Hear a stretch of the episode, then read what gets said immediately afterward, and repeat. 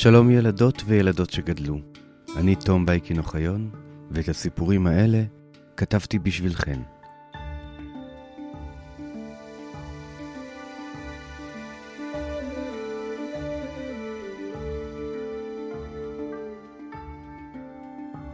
לפני שנתחיל, רציתי לספר לכן בגאווה שאגדות אמיתיות תתקבל לסל תרבות ארצי. מעכשיו, ניתן יהיה להזמין אותי למפגש סופר מיוחד בבתי הספר. הפרטים באתר סל תרבות ארצי.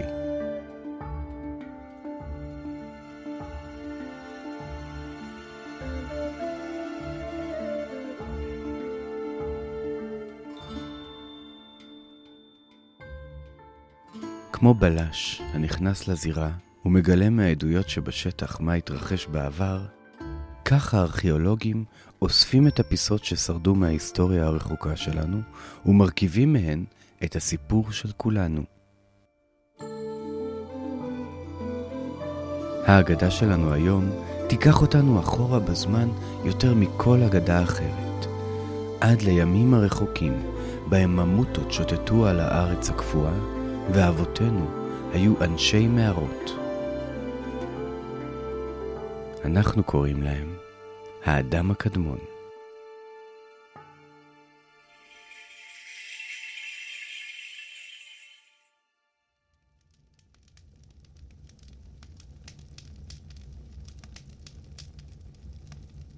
הסיפור שלנו מתחיל לפני בערך 50 אלף שנה. בעידן שבו חצי מכדור הארץ היה שרוי בחורף נצחי. עידן הקרח. בתקופה זו לא היו בתי קבע, לא היו עדיין דרכים סלולות, ורוב בני האדם חיו במערות. לכן נקרא האדם הקדמון שחי באותה תקופה איש המערות. האנשים באותה תקופה לא היו שונים כל כך מבני האדם היום. הם הלכו זקופים, לבשו חצאיות אור, ועיניהם השקועות מאחורי מצחם הבולט תרו בדריכות אחר ציד. אנשי המאורות היו הציידים המוחלטים. היו להם כלים רבים ושונים למטרה זו. הם חידדו מוטות עץ לחניתות וקשרו אבנים לידיות מעץ ובנו כך גרזנים, פטישים ואפילו סכינים קטנות, ובהם השתמשו לכל מלאכות הציד. אלה היו הכלים הראשונים שהמציא האדם. ומהם נולדה שרשרת ארוכה של המצאות שימושיות שנמשכת עד היום. הציד בעולם הזה לא היה פשוט.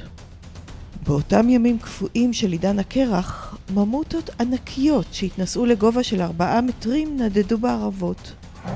והטיגריס חד השן, נמר ענקי שניבא והיו באורך מטר, שוטט גם הוא במרחבים בחיפוש אחר תרפו.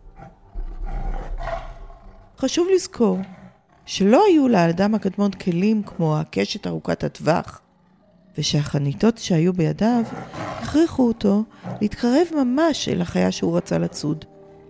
ממרחק כזה, פעמים רבות היה הצייד עצמו הופך לניצוד. קל לצחוק על האדם הקדמון, על הצורה הפרימיטיבית שבה הוא חי. אבל אנחנו יכולים ללמוד הרבה ממנו, אפילו היום. היום, כשאנו אוכלים אפילו כריך, אנחנו צריכים להיפטר מהמון אשפה. השקית, נייר העטיפה, החלק הקשה של הלחם. האדם היום מייצר יותר אשפה מאי פעם. אבל האדם הקדמון ידע להשתמש בכל חלק מתרפו. ממותה אחת, אחרי שהיו מנקים אותה מהבשר הראוי למאכל, הייתה מספקת אורות כדי להלביש משפחה שלמה. לכל אחת מעצמותיה היה שימוש שונה ככלי עבודה, ואפילו את הצלעות הענקיות של הממותה אפשר היה להצליף זו אל זו ולבנות בעזרתן אוהל למגורים. אנשי המערות היו נודדים. הם שוטטו בקבוצות קטנות בחיפוש אחר מזון ומחסה, ורדפו אחרי עדרים של טהורים וצבעים בחיפוש מתמיד אחר מקורות מים וציד. כך הם חיו במשך שנים רבות, עד שיצאו מאפריקה מולדתם והמשיכו צפונה אל המזרח התיכון ואל אסיה הקטנה. האזור שבו נמצאות היום מדינות כמו טורקיה וסוריה. שם מצא האדם הקדמון מחסום גדול שאותו לא יכול היה לעבור. הרים ענקים ומושלגים מילאו את חציו הצפוני של כדור הארץ, והקור הנורא והצוקים החלקלקים היו מעל ומעבר למה שהאדם הקדמון יכול היה לגבור עליו. כך, לקראת כל קיץ, הוא היה מתבונן על עדרי התאואים והממוטות אבות הפרווה, נודדים צפונה בחיפוש אחר מזון, ואילו הוא נשאר מאחור ונאלץ ללקט אגוזים ופירות כדי לשרוד בחורף. כך זה נמשך, משנה לשנה, עד שיום אחד, בעזרת מוחו המתפתח והיצירתי, האדם הקדמון התקין לעצמו מכשיר חדש. המצאה. המצאה אדירה. ההמצאה הגדולה ביותר שאי פעם המציא. המצאה קטנטנה, ואפילו פצפונת. יום אחד, גבר אחד, או אולי אישה אחת, אנחנו לא יכולים לדעת בוודאות, לקח לידיו עצם קטנטנה. אורכה לא היה יותר מזרת, והחל לשייף אותה ולחדד אותה בדקדקנות. גם אחרי שהעצם הפכה לדקה במיוחד וחדה מאוד, הוא המשיך לשייפה עד שהיה לה חוד בקצה, שהנגיעה העדינה ביותר בו יכלה לפצוע עד זוב דם. כשסיים, גאה ומאושר, הלך אל בני שבטו הקטן והראה להם את המצאתו החדשנית. מה אתה רוצה לצוד? זבובים? הם אמרו. אנחנו צריכים נשקים גדולים וחזקים. דרדר כזה קטן לא יפגע אפילו באצבע של הממות הענקית. האמת היא שהם לא אמרו שום דבר כזה, אלא יותר צחקו ונעמו. אבל לא בגלל שלא רצו להגיד את הדברים האלה. פשוט, בתקופה הזו, עדיין לא הייתה לאדם שפה. הוא תקשר עם חבריו במחוות וסימנים בידיו ובנהימות גרוניות. גיבור הסיפור שלנו לא התייאש. הוא חתך זרחים ארוכים מעץ, אסף לידיו את כל השאריות של האורות והפרוות שנאספו על ידי השבט, התיישב לבדו ליד המדורה והחל להשתמש בהמצאתו החדשה כדי לתפור. הוא לא היה מיומן כל כך במלאכה, ולכן היא נמשכה זמן רב יותר משציפה. הוא עבד ועבד, והשמש שקעה. וחבריו, שכבר נמאס להם לנהום לו שיפסיק להתעסק בשטויות, הלכו לישון. מחר, הם חשבו, כשאנחנו נצא לצוד, הוא יהיה עייף ולא יועיל לנו בכלל. אבל בבוקר, כשראשוני המתעוררים יצאו מן המערה שלהם, הם ראו מחזה מדהים. לפניהם ניצב, ליד מדורה מעושנת שמזמן כבתה, אותו איש או אותה אישה, ולבושו עורר פליאה ותדהמה.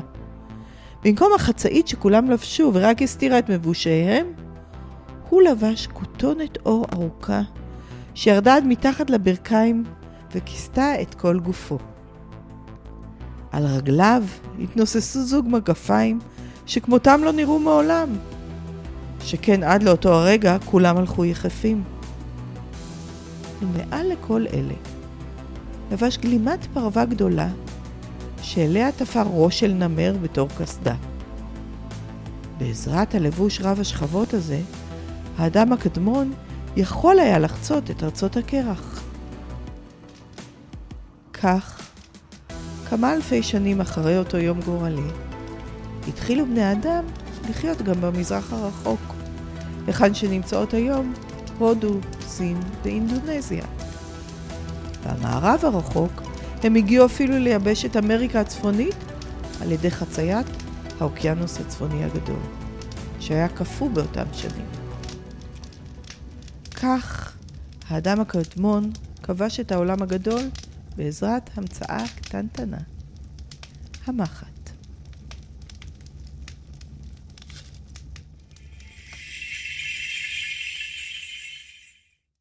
האדם הקדמון הביט סביב הוא מצא מחסום אותו לא ניתן היה לעבור.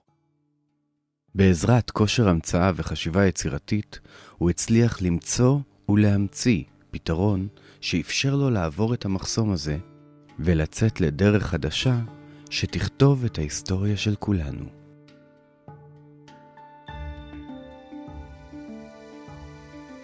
כשאתם נתקלים באתגר, אתם נעזרים בהיגיון או בדמיון כדי לעבור אותו.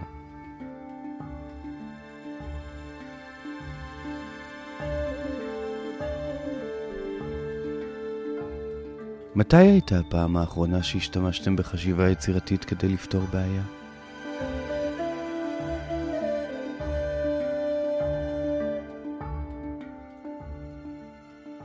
מלבד האגדה הזו, עוד אגדות שהיו באמת תוכלו למצוא בפודקאסט שלנו. אם אהבתם את האגדה ואתם רוצים לתמוך ביצירה שלנו, נשמח אם תתמכו בנו בדף הפטריון של אגדות אמיתיות. התומכים זוכים לשמוע את האגדות לפני כולם, וגם לתכנים מיוחדים. הקישור לפטריון מופיע בתיאור הפרק. אם נשארתם עם טעם של עוד, שני הכרכים של סדרת הספרים שלנו, עם 60 אגדות נפלאות, נמצאים באתר הוצאת פנק. לכבוד העונה, אם תזינו את קוד הקופון עונה 4, תזכו להנחה. הפודקאסט נולד ונערך ברשת הפודקאסטים העצמאית שלג. את האגדה הזו קראה עבורכם כרמית ירון. אני, תום בייקין אוחיון. ואם רק תסתכלו טוב טוב, תראו שכל אחד ואחת מכן הוא כבר גיבור של אגדה.